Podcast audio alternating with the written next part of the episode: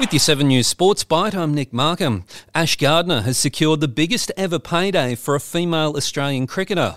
The star all-rounder was picked up by the Gujarat Lions for almost five hundred sixty thousand dollars in the inaugural Women's Premier League auction in India.